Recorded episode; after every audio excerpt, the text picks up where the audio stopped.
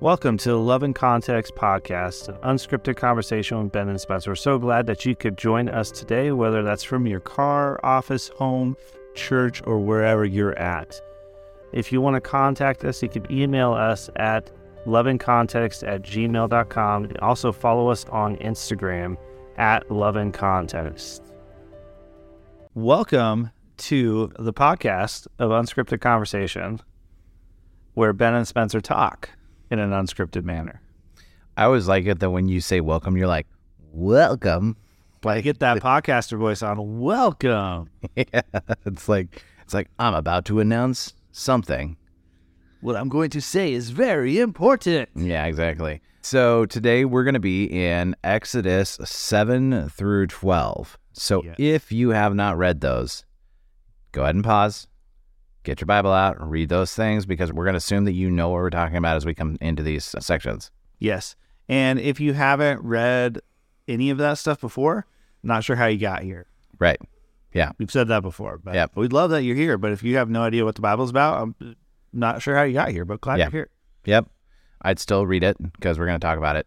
Also, this is right up at the top. I just want to go ahead and recommend once again checking out the Bema Podcast, Bible Project, Aleph Beta, Rabbi David Fohrman's book, The Exodus You Almost Passed Over. And also, he has one other one called Parashah Companion to the Book of Exodus.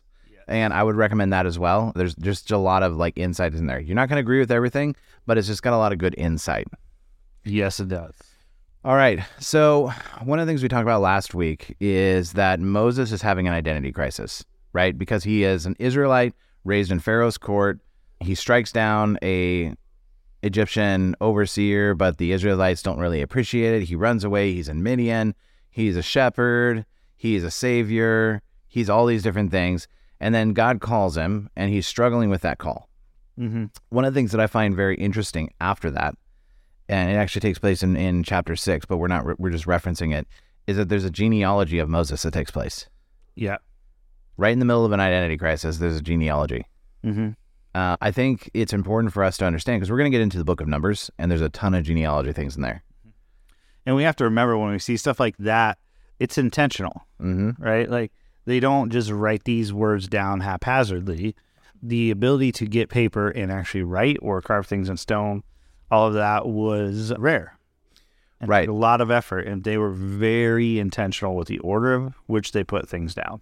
Which can we also just say, if they believe that it's really important to know where you come from, it's also important for you, listener, to know where you come from. Yes. Like I know my family history. I know who my parents are. I know who my grandparents are. I know the kind of faith that I've been raised in. I know what it was like for them. I also know the history of my nation. I know the history of my state. Yeah. And there are things to know about where you come from that allow you to speak into that. Mm-hmm. Absolutely. All right. So this is your favorite part is that God sends Aaron with N- Moses. I almost said with Yeah. Noah. That's not right. With Moses Uh, uh, to go and be his his mouthpiece, right? yes. Yeah. So they're they're gonna go, and their main thing is that they're gonna go back and talk to Pharaoh, and they have their first confrontation. This is a very interesting story because one, if you rewind a little bit, the only reason Aaron is there is because God sent Aaron to Moses, but God did so because he got angry with Moses. Mm-hmm. Right? God's response in his anger was, "Okay, let me get you somebody who can help you, Right. who can make you feel more confident in what you've been called to." Yeah. Right? Because Moses is like, well, I just don't want to go, Yeah. and God's like, well, that's not an option because I want to bless the whole nation. Uh huh. Yeah. And so they get to the spot where they're getting ready to confront Pharaoh now. They've made this journey.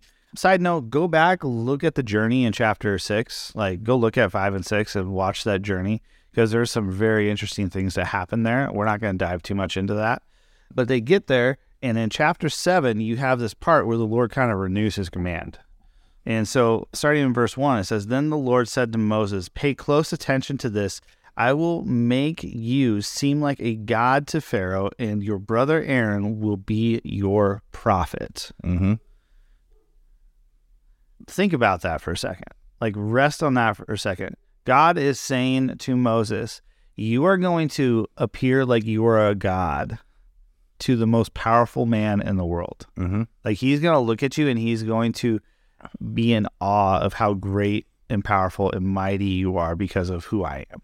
Right. And it's important that at this point in Egyptian culture, Pharaoh is treated like a god. He is considered to be a god, Mhm. right? So Moses is going to go and Aaron is going to be, you know, representing him as a prophet and it's going to be like he's God Yeah. to Pharaoh. So what is this actually setting up? It's setting up a, a confrontation between gods, Mhm. right? Which to your point, it says here in the in later it says here in verse 4, he will not listen being Pharaoh. Yeah. And then I will lay my hand on Egypt, and with mighty acts of judgment, I will bring out my divisions, my people, the Israelites. And the Egyptians will know that I am the Lord. Okay, hold on a second. Who's going to know that he's the Lord? The Egyptians. The Egyptians. So the Israelites are coming out, but what are the mighty acts actually meant to do? They're meant to show who God is to the Egyptians. That's interesting because I thought this was punishment mm-hmm. for Egypt, right? Mm-hmm. Except that's not what God says. In fact, elsewhere, he's going to say, I'm bringing judgment against Egypt's gods, Yeah. specifically Egypt's gods. And we're, we're going to talk about that in just a minute. So I just want you to keep the file that right, way back in your head. But God sets up this whole precedent. He says, We're going to go and we're going to have a conversation with Pharaoh. We're going to ask him if you can go. I'm going to give you very simple instructions. He's not going to do it. Now, that is God forthtelling on something that he knows is going to happen. But here's the thing that I love about God He's always giving people the option, anyways. Yeah. Once again, the Bible doesn't start in Genesis 3, No. it starts in Genesis 1 with a very good creation. Mm-hmm. And God's confrontation with Egypt doesn't start in the plagues. Yeah. It starts in Pharaoh's court, where God gives an invitation for Pharaoh to trust him. In this part where it talks about how God will be known to the Egyptians, just a real easy, relatable way that I have found in my life is whenever I see a miraculous thing that the Lord has done in my life, right? The Lord, in one sense, we view these as plagues, but in one sense, these can also be viewed as miracles of like, hey, I'm sending these so that you can know who I am. I mean, that was like the day that you met me. Mm-hmm. Is like it was a miracle in your life. You knew Yeah. the Lord was real. Yeah. Yeah. so, you know, I, I re- don't, I like, I'm trying to think of which comeback to use. But Right. I'm just like, you got to file through them. Yeah, We'll, we'll show up later in the something. episode. They'll come in five minutes. I'll be like, I got the one, and then you'll be like, what? So one of the things we're going to see, let's go ahead and just deal with Pharaoh in his court. Like when they first come to talk to him, like they come and they and they address him, and and Moses and Aaron they give the first preamble, right? And then there's a demonstration of God's power. So there's the the withering hand, and then the and then the staffs that they turn to snakes, right? Mhm. The like thing I, I think is really important for Christians. Okay, the magicians also turn the staffs into snakes, right? This is something that I think we need to be really realistic about. There are other powers in the world besides God. Yeah. The problem is they're an imitation of power. They're not the real thing because what happens to the other staffs? They get swallowed up. Yeah, they get swallowed up. And in fact, later the magicians like they're going to be like, "Oh yeah, well we can imitate that. Oh, we can imitate that. Listen, what's going on here? We can't do." Right? And and so it's really a judgment of the gods because Pharaoh is having this conversation all throughout this. He's like he's like, "Oh, yeah, so your guy can do that. So can my gods. So can I. So can I." And it's not just the staffs, right? Like It's not just the staffs. it's not just the staffs. Like you talk about the blood in the river. Right. The uh, Pharaoh's magicians copied that in a bowl. Right. Are you quoting from the Prince of Egypt by the way because I ho- uh, is that actually in a bowl? I don't know. I think you're quoting from the Prince of I think Egypt. I am. Yeah. I think like Prince of Egypt is in my head. Yeah, I think so too. Hold on a second. Is it an actual bowl? I mean, I- Nope, it's not in a bowl. what is it? What's it in? Yeah, it's it, it just says that they did the same things by their secret arts, right? Oh, I Yeah. just assume it's in a bowl. You, you just assume it's in a bowl because of Prince of you Egypt. Put water in a bowl if you're gonna do magic. I don't. Yeah, That's an assumption on my part. It's actually interesting that so they turn the entire Nile to blood, but then apparently they can dig around like trenches and then there's normal water. Yeah. So that that's interesting. Like God's command over turning the river to blood is very specific, Yeah. right? Sorry, that was throwing Spencer under the bus there. But anyway, so but they uh, I mean, I like the Prince of Egypt. But they they do something and then they're like then they imitate it then they do something and then they imitate it to the point that eventually like the the magicians are like hey we can't do this but god initially just comes and has this conversation and he's like i'm not going to throw He's not throwing death of the firstborn at them mm-hmm. at the beginning, mm-hmm. right? Because it's an invitation, Yeah. right? God's not going to hit you with the whole shabam right off the bat because he's trying to invite you into relationship. Yeah. And one of the things that Fohrman, Rabbi David Fohrman, from that book we were talking about, is going to talk about is like sometimes God hardens the heart of Pharaoh to get him through a situation in order to receive. Like it's a different word in Hebrew. And sometimes Pharaoh understands exactly what God is doing and hardens his own heart. Mhm. Right? So there's a difference between being strengthened and being stonewalled against, right? Yeah. Like those are different things. Yeah. So ultimately, though, Pharaoh doesn't respond to the preamble, which God tells him that he's not going to, right? So, like, that's not a surprise, right? Mhm. Uh, but once again, I want to point out, and, and we're going to stress this a lot the Bible doesn't start in Genesis 3, it starts in Genesis 1. God leads with grace and he follows up with discipline. Okay? By the way, parents, just saying, Yeah. right? All right. So one of the things that I, I think we is really important that we see is every plague that comes on Egypt is specifically tied to one of their gods, Yes. right? Because you have like the god of the river, you have the god of livestock, you have the god of pestilence, you have the god of of fire and ice, which by the way is great that God puts fire inside the ice Mm-hmm. right? And all throughout this this thing, like God is bringing out this thing over and over, and He's challenging all these gods, these preconceptions. By the way, I don't know that this is very much different than what God does with us today, mm-hmm. right? He starts to challenge all the gods that we put in our life. Yeah. Like, how many times are we confident that we're like, man, if I could just make a little more money, Uh huh. if I could just have a car that works, mm-hmm.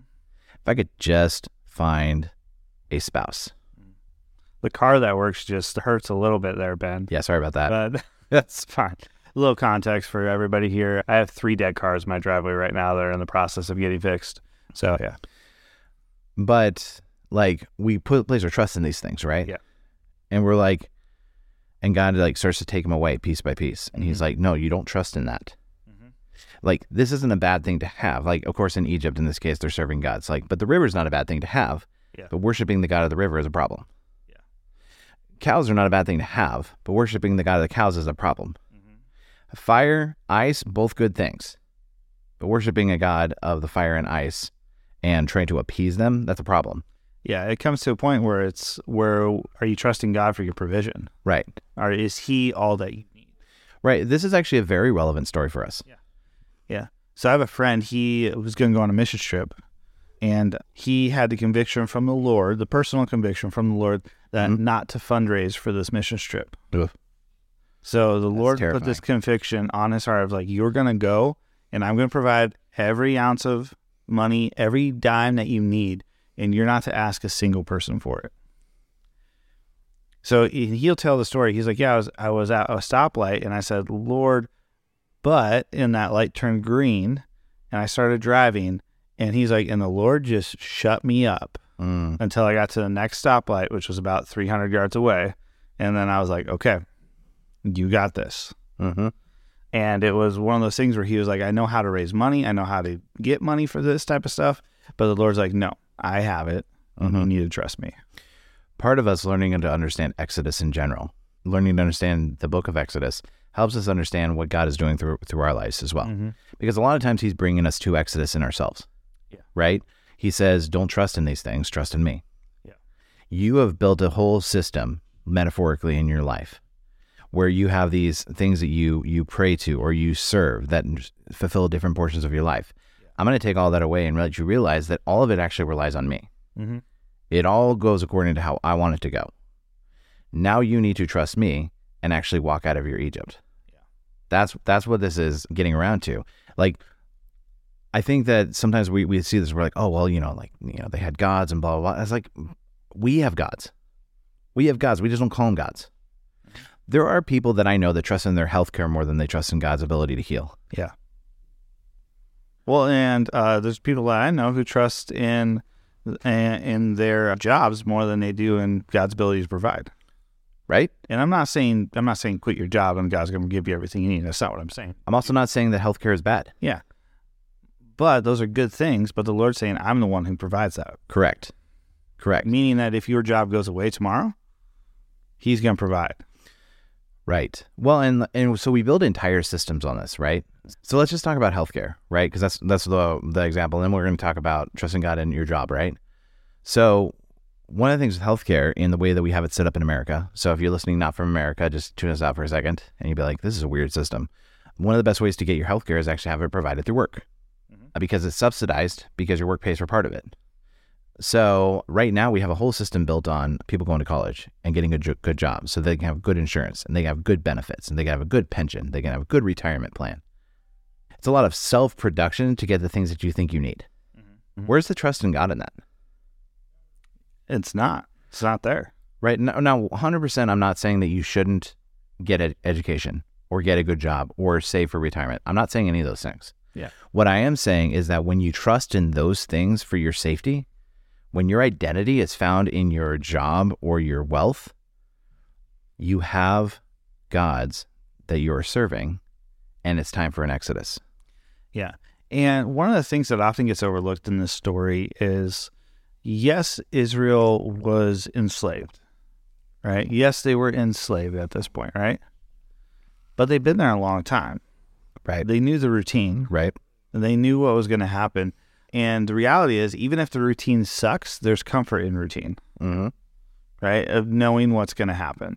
Like it's predictable. You can step into it and be like, okay, I know this is horrible, but I know what's going to happen. There can actually be more fear, more anxiety, more stress in stepping out of that and not knowing what's going to happen. Oh, 100%. How many times in the desert? We're going to talk about this in a couple of weeks. Yeah. How many times they in the desert they're like, You brought us out to the desert to die. Correct. Oh, we're going to die. You know, like, like that's pretty the thing. quick after. Like, pretty quick it's- after. It's not like it's not like they had months of celebration. It's like they went out and then they're like, oh, wait a second. And they're literally going to get fed bread from heaven. Yeah. And they're going to be like, Well, but we had meat in Egypt. Uh huh. Hey, you're also in slavery. Okay. So there's that. So like, let's just go there for just a second. Yeah. and then we'll we'll do a deeper dive. I think in a later episode on that one. Yeah. But go there for a second. And how many times has the Lord provided for you, and you've been like, "Well, but it could have been this." Right. Can we just like, can we just genuinely ask that question? How many times has the Lord said, "Hey, here's what you need," and you're like, "Well, uh, you could have done more." Like, how selfish are we when we do that? Yeah. What does that do to God's heart when we do that? Right. So taking a step back because I have so many things I want to say about that, but I'm going to save for our Yeah. I just wanted to do that tidbit. No, it's so good. It's so good. And I, I think it's good because I want you guys to start thinking about that because we're going to talk about it in a couple weeks. Mhm. Like, really talk about it. And it's going to be a little uncomfortable for people that look at God and are like, prove it. Mhm. You don't think you do it, and you do all the time. Mhm. You're asking God to prove things that he doesn't have to prove. We're asking our pastors to prove things that they don't have to prove. Mm-hmm. We ask our friends to prove things they don't have to prove So because I- of our insecurities. Yeah, yeah. I work with a lot of people in their uh, like late teens, early 20s. Mhm. And one of my favorite things to say to them, and and they all, every single person I've said it to has taken it well. When they like start to get on my case about something, I'm like, I have nothing to prove to you. And they're like, oh, okay. And then we're good. And it's it's one of those things where it sounds harsh when I say it, but then they're like, oh, okay, I understand where you're coming from now, and we're good. And now we're and we can talk and have a good good conversation. Right. But when they're trying to pit me in a spot where like, well, you have something to prove to me, I'm like, no, you misunderstand. I don't have anything to prove to you. There's other people who have stuff to prove to. Yeah. So let's get back to this conversation that God is having with Pharaoh because one of the things that I think is really prominent in here that we miss is God is pursuing Pharaoh. Mm-hmm.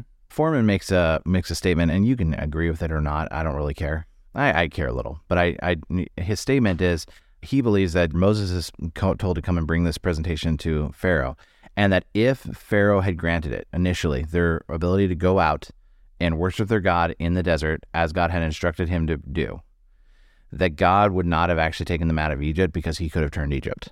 Mm-hmm. Now, that is that is whether or not you agree with that or not.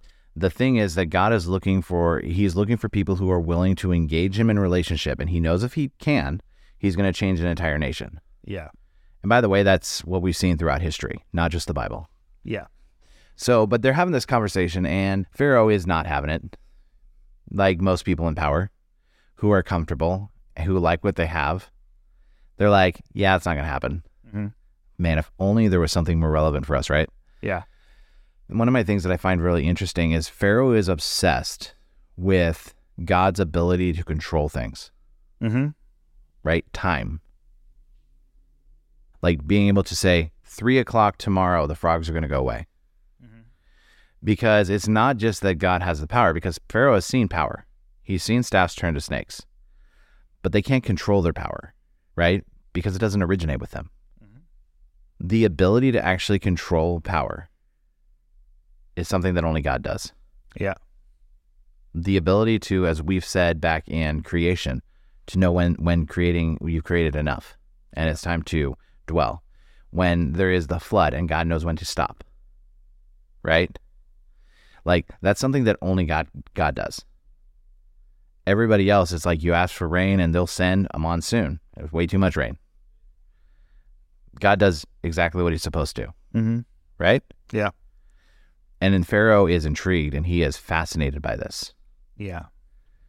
But I think if if I mean correct me if I'm wrong, it seems like Pharaoh is interested in that he wonders if he can control it.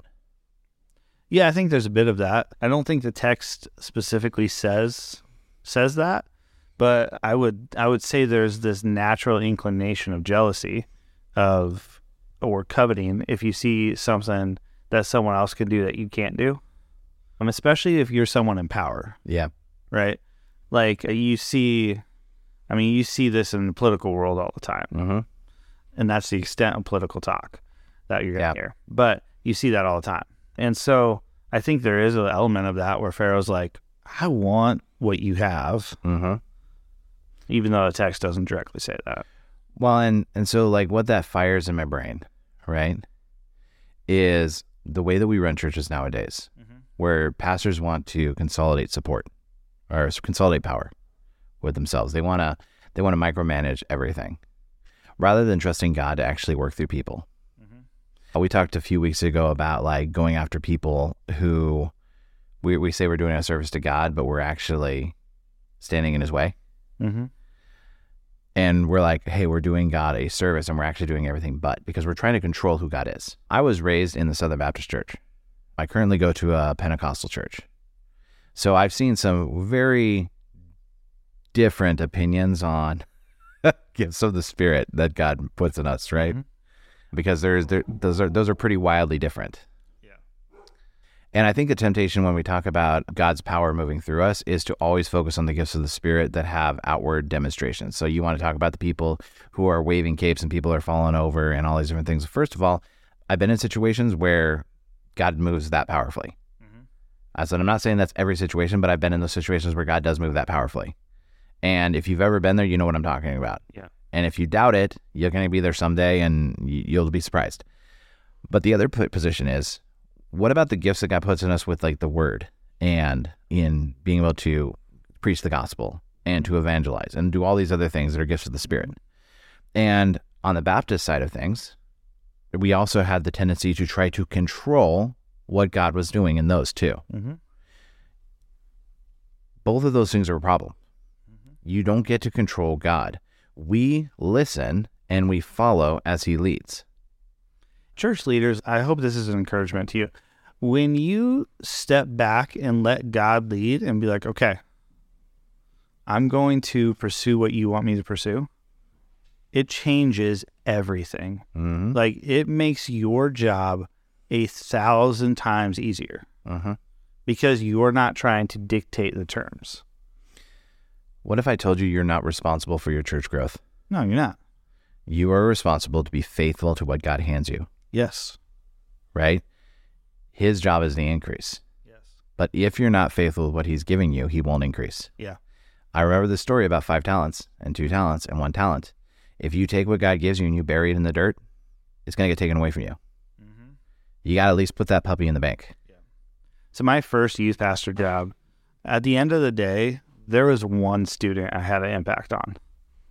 There was more than one student there, but a lot of them I'm like, I don't think I had a single impact on, but there was one student that I had an impact on. Right. So if you're thinking of it in that context, who is the like one or two people in your life that the Lord's put put there for you to have an impact on? It's huge. Mm-hmm. Like that's what it's about. It's about being like, okay, Lord, you have me here for this reason. What am I called to do? And lean into what the Lord has for you, not what you think you need to bring to the Lord. Yeah. It's not our job to control God. No. It's our job to follow him. Yeah. So getting back to Pharaoh, Pharaoh is trying to control God. Yeah. Right? He's trying to figure out how he can get what he wants. And every time he makes a small concession, he's like, ah, you know, you guys can go, but you can't do this. And God's like, no, that's not what we said. Mhm. And he's like, well, you can take this and this, but you can't do this. No, that's not what he said. Mhm. And it gets progressively more difficult and more difficult and more difficult. But then there's this point later later on towards the end. This is right right when you're coming towards the the last plague. It's at the end of chapter 10 and Pharaoh said to Moses, "Get out of my sight. Make sure you do not appear before me again. The day you see my face, you will die." It gets to this point where eventually, and, and Fohrman covers this in his book where he's diving into the Hebrew, which, by the way, I just can't rec- recommend it enough. Okay. But he dives into the Hebrew, and it's and what happens at this point is Pharaoh just decides, I know what you're doing, God. I know what you're trying to do with me, and I just don't want it. And God says, Okay, we're gonna bring it home, Mhm. right? Mhm. And that's hard because I, I I see a lot of people there, Yeah. right? Jesus makes a statement to the disciples. He says, You know, you go out and you preach. I was like, But if people don't receive you, shake the dust, move on. There's a lot of times that we are still preaching to people who don't want to hear what we have to say. Now, I'm not saying that God can't eventually turn turn their attention, and, and not that you shouldn't still be loving and, and gospel bearing and all those different things that you're supposed to be. But there's a time to move on. There's a time to just walk away. And it's not because you don't care, it's because you do care and you're leaving them open for God to do something greater in their midst. But it's not going to be with you. You need to go to the people who are going to listen and who are going to receive what God is speaking through you. Mm-hmm. Pharaoh was not one of them. At this point, he's like, nope, not going to do it. Yeah. And then there's this this plague on the firstborn, the firstborn son. Now, one of the reasons I think that I I don't I have a lot of thoughts about this, but I'm not going to get into the nitty gritties. I think that they covered it well with the Bible Project covered this well. Yeah. I think that Bema covered this well. So I'm not going to get into some of the things that are going on inside of the firstborn. But on a broad level, you need to understand that this one is God actually coming after Pharaoh as a god Mm-hmm. Right? Because it's actually, you know, power of life and death. Also the firstborn. So Pharaoh is, like supposed to be like a god in this situation, right? And Pharaoh's children, whoever is his oldest, is going to be also, you know, God at some point. And God is bringing judgment saying, nope, that's not the case. Mm-hmm. This is a hard story. Yeah. This one should be difficult. Uh, there's like there's some context things that once again check out those resources we talked about that are going to help you navigate this. This is a hard story because there has to be a there's has to be a clear story about who is God, Yeah. right? But even in the midst of this, there's actually grace. Because what are the Israelites actually instructed to do? So the Israelites are instructed to take a one year old ram, either sheep or goat, with no defects, butcher it, and paint the doors, door frames, red with the blood. And is there does it say that only Israelites are able to do this? No. right? So if you're Egypt and you've watched these nine plagues that have come before this, Mm-hmm. uh, at the very least, I might think about hedging my bets. Yeah. Like I might think about hedging my bets and be like, oh, they're going to put blood on the doorpost. I might do that too. And I imagine that there were probably some Egyptians who did paint the blood on the doorpost, Probably. and there were probably some Israelites who didn't. Mm-hmm. Because there were Egyptians who actually left with them. Yeah. And with that, with that mentality, by the way, if you see the implications of the New Testament with like Jesus' blood and passing through and Exodus and all these different things you're supposed to, right? Passover lamb, all those different things. Yeah. I remind people very frequently that just because you went to church doesn't mean we'll see you in heaven. Mm-hmm. Like there Jesus has a lot of conversation about didn't we cast out demons in your name? Did we perform miracles? Didn't we preach? When did we see you hungry? When did we see you poor? Yeah. You know? And Jesus is like, get away from me. Never- I don't even know you. Yeah. Like you're calling my name and I'm like, dude, who? Mhm. New phone, who this? Mhm. Right? And He's like, I kept asking for your number. And you never gave it to me. right. I think there's a lot of people like we're gonna really struggle. No, I don't think actually the people who like it's not really gonna be a struggle. But I think that we struggle with the idea that there's gonna be people in heaven that you don't anticipate being there. Mm-hmm. right?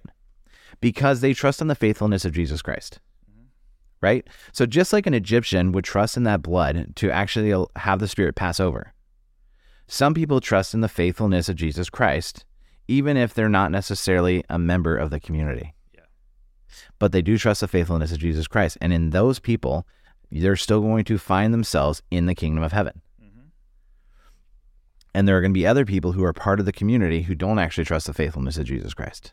Mm-hmm. They don't actually trust the blood of the Lamb, and they never actually paint their doorposts because they're like, this is ludicrous. Mm-hmm. And guys, I, I'm just concerned because there are a lot of people who I see following a religion and not a relationship. They got in the community, but they have not dipped the reeds in the blood. Mm-hmm. It's so hard to watch because, like, when you're sitting on the outside watching that, you're like, man, God has so much for you. Mm-hmm. And you are sitting there squabbling about something that doesn't matter. Mm-hmm. But God has so much for you. And if you just stepped back and said yes to what He has for you, if you just stepped back, saw what you're doing, and leaned into what He has for you, oh, it would change yourself. It would change the community around you and everybody you come in contact with. So in the in the plagues and this confrontation between Pharaoh and Moses Mhm. and God, what are, what are our big takeaways? I think I think the one one of the big ones is God wants everyone. Yeah. and He's going to be relentless in that pursuit. Yeah, He is. He's not going to hold back Mm-mm. on coming after you. Right? He's going to do it lovingly. He's going to be gentle about it. He's I can guarantee you he's going to do those two things. Outside of that, I'm not going to put him in a box. Mm-mm. Right? Like I can guarantee you he's going to be loving and he's going to be gentle toward you. So there's there's the bridge of that song "Reckless Love," which is very controversial, but I'm going to quote from anyways, where it says, "There's no shadow you won't light up, mountain you won't climb up, coming after me. There's no wall you won't kick down, lie you won't tear down, coming after me." Now, one of the things that I really felt convicted by God one time when I was singing that song, He says, "Yeah, by the way, those walls and those lies are yours." Mm-hmm. Because sometimes, like Pharaoh, we decide to harden our heart. Even though we see, we're like, God, I see what you're doing. Yeah. But I'm going to make my heart like stone. Yeah, Yeah. Yeah. I think that's a huge takeaway from this Mm-hmm. is that the Lord wants everybody. Mm-hmm. Is he's and he's going to come after you. If you're sitting there listening to this and you're like, "Man, I just don't know if this is true or if this is real, if God loves me, whatnot, whatever your excuse is, God's coming after you." Yeah. If he wanted Pharaoh, the guy who literally was enslaving an entire people group, Mm-hmm. he wants you. Mhm. Right? Yeah. People wildly uncomfortable with this. Okay. I'm going to throw some names out there Adolf Hitler, Mhm. uh, Mussolini. Mm-hmm. What would have happened if they repented and turned to God? I'm not saying the consequences of their sin would have gone away. No, no, Okay, not right. all. Please hear us very clearly. The consequences of their sin would not go away. But God wants everyone. And if you're uncomfortable with that, then I don't think you quite understand the mission of God. Well, and there's a there's actually an equivalent of this in the Bible, which is Nebuchadnezzar. Yeah. Not a good dude. Not a good dude. Like if you actually look at what the Babylonians did when they conquered nations and enslaved people, it was horrific. Mm-hmm. And Nebuchadnezzar was like the war conquering, I'm gonna take over the world Babylonian. And at the end of Daniel chapter four, do you know what Nebuchadnezzar says about God? He says that he worships him. Yeah. God was pursuing the most evil person in the world, and he turned to, and that evil person turned to God. It's not even the first time he did it. Look at Exodus. Yep. Right? Mhm. God is a pursuing God. He wants a relationship with his people. He also knows when to say enough and to shut down his kids when they're being bad. Yeah. Once again, like one of the things that I think is really important for us to understand is we think the world works a certain way, and God is not building a fence. He is raising sons and daughters. Yeah. If you don't get that reference, then you didn't listen to the episode a few weeks ago. It just means you got more podcasting to do. Yeah, and more podcasting to do. But God is looking at the world way different than we are. So, takeaway one is that God is relentless in his pursuit of people, Yeah. people that you may not like. Yeah. And you got to get real comfortable with the fact that you're going to be uncomfortable with the people God wants in his kingdom. Yeah. It's all of us. Mhm. The good ones, the bad ones. Let's be honest, most of them are all bad, including us. Yep. Takeaway number two God isn't bringing judgment on Egypt. He's bringing judgment on the things that Egypt trusts in. By the way, he's going to do the same thing in our life. Yeah. He's not bringing judgment on us. By the way, Paul actually mentioned this. He says, We do not fight flesh and blood. Church, hear that. Our war is with rulers and principalities and the forces of evil. Mm-hmm. People are not your battle. Mm-hmm. Your battle is with the spiritual. Your battle is not with people, it is with the forces of darkness because people matter to God. And you're supposed to love people, but we're going to fight the devil. All too often, what we do is we fight the forces of darkness by fighting people. Or we try to make people the devil so that we can fight them. Yeah. And it's like, no, no, you want to fight the forces of darkness. Don't get me wrong. hmm But these people are people that God, whom God loves, whom He created, who He wants back. I'm so excited about when we get to Leviticus and we talk about the temple.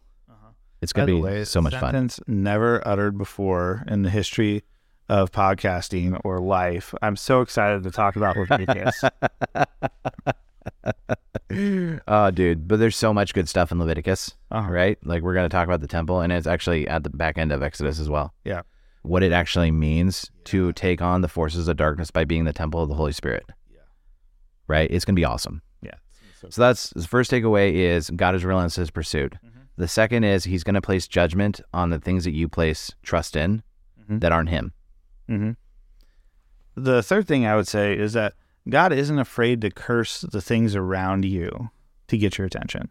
Yeah. And this actually harkens back to Genesis, right? Where God didn't curse Adam, but he cursed the ground, Mm-hmm. right? And then that was supposed to point him back to God. Right. So there might be things in your life that the Lord's like, no, this isn't good. And all of a sudden you might see that just starting to fall apart. Right. And the idea is that that's going to point you back to God, point you back to who God is, right? Don't be surprised if, as you're following God, you're like, man, this, this is tough. This thing is falling apart. This thing that I took comfort in. Yeah, it's because God's saying, I don't want you to take comfort in that. I want you to take comfort in me. Mm-hmm. I don't want you to take comfort in your money. I want you to take comfort in me. I don't want you to take comfort in your career. I want you to take comfort in me. I don't want you to take comfort in your education, in your family, in the house that you're living in. I want you to take comfort in me. And so I think that's a takeaway that's happening here in Egypt too, is God is saying like he's showing that he's so much bigger than these Egyptian gods. Mm-hmm. Uh, and he's showing that he can actually defeat them, essentially curse them for the sake of the Egyptians seeing God for who he is and seeing a God who wants them. Right. By the way, if you're if you're struggling with this idea of God pursuing Egypt, Genesis 12, I'm going to bless you so that Mm-hmm. all nations will be blessed. Guess where Egypt is? Part of all nations. Wait, it is? Yeah, I'm just true story. God is going to put Israel at the crossroads of the nations. And one of those nations is going to be Egypt. Egypt is down there. Mm-hmm. Like people still go to Egypt for different things. Mm-hmm. God is putting a story on display, which we are going to partner with to restore a lost world back to Him. Mm-hmm. That didn't change when Jesus came. No. All that happened is the temple went from being in Jerusalem to being everywhere we go. Mm-hmm. I'm going to stop before I get into more temple talk because Leviticus is coming, guys. And you're going to be excited about it when we get there because it's a cool book. And let's just let's just preempt a, a Leviticus a little bit. I'm, I'm going to say this a little tongue in cheek, but don't don't stop listening to us when we get to Leviticus. No, it's a great book. Let's keep going. Like it's it's a great book. There's a lot of good things in there. We I and we often skip over it as a church because we're like, okay, this is boring. This doesn't relate to us today, but it does. It totally does. Also, if you are looking for things that are going to be perhaps controversial uh, in this podcast, Oh, yeah. it's a lot of it's going to come up in Leviticus because I think we're heavy hitting right now. Yeah. It's just we're getting warmed up. God is going to teach his people how to be a kingdom of priests. We're going to talk about this next week because we're going to be talking about the Exodus and what God is doing with his people. And this book of Leviticus is actually instructing them how to be priests, how to be a stronger, healthier, more ethical, ecumenical people Mm. to put a different story on display. Yeah. Yeah. Hey guys, that's the 10 plagues. That's God's conversation with Pharaoh. That's God's pursuit of Pharaoh. Next, we're going to be talking about the actual Exodus, like what happens when they leave, when they come to the Red Sea, all these different things. But you got to understand that before the plagues happen, God in- issues an invitation. Yeah. And we're going to say this one more time. Where does the Bible actually start? Genesis one. So stop starting it in Genesis 3. Yeah. If you read the Bible as God is mad with humanity, you're always going to start in Genesis 3. Yeah. But it starts in Genesis 1. Yeah. And our invitation to you is to start your story in Genesis 1 as well. Yeah.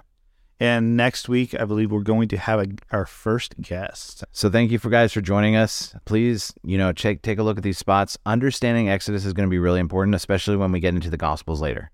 Mhm. Because a lot of what like the gospel writers are doing is they're positioning Jesus as a second Moses. Mm-hmm. And if you don't understand the first Moses, you're not going to understand the illustrations that Jesus is actually taking on. Yeah. Thank you guys for listening. And until next time, you know where to find us. Thank you so much for listening today. We hope you enjoyed this podcast and we hope that you got something out of it. If you have any questions, please contact us at loveandcontext at gmail.com. You can also follow us on Instagram and message us through there. And Instagram is love and context. Again, loveandcontext at gmail.com or Instagram are the two ways to get a hold of us if you would like. Thank you once again. We really appreciate you being here. God bless. This is our mac and cheese break. Mac and cheese break. Hey, do you still put ketchup on everything? Are you quoting from the Prince of Egypt, by the way? Because I ho- uh, is that actually in a bowl? I don't know. I think you're quoting from the Prince of Egypt. I Egypt. think I am. Yeah, I think like Prince of Egypt is in my head. yeah, I think so too. Hold on a second. Is it an actual bowl? I mean, I, No, it's not in a bowl. what is it? What's it in? yeah, it's it, it just says that they did the same things by their secret arts, right? Oh, I Yeah. just assume it's in a bowl. You, you just assume it's in a bowl because of Prince assume of you Egypt. put water in a bowl if you're going to do magic. I don't. Yeah. That's an assumption on my part. All right. What? do- Where did I just finish? Oh, so yeah. Okay. So the- blah blah blah blah blah blah. We're blah. back.